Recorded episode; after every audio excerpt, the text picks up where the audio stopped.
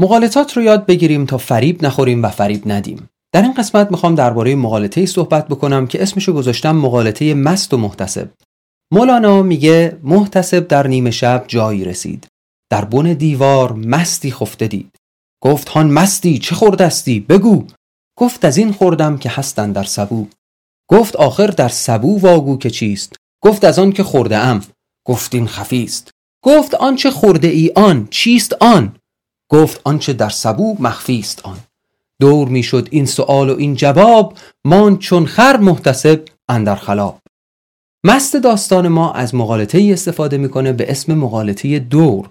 مقالطه دور اینه که شما الف رو توسط به تعریف یا توجیه کنید در حالی که تعریف یا توجیه به خودش وابسته به الفه. شما تا به حال با چه مواردی از مقالطه دور مواجه شدید؟ اونها رو با من و دیگران در قسمت کامنت به اشتراک بگذارید. تا قسمت بعد.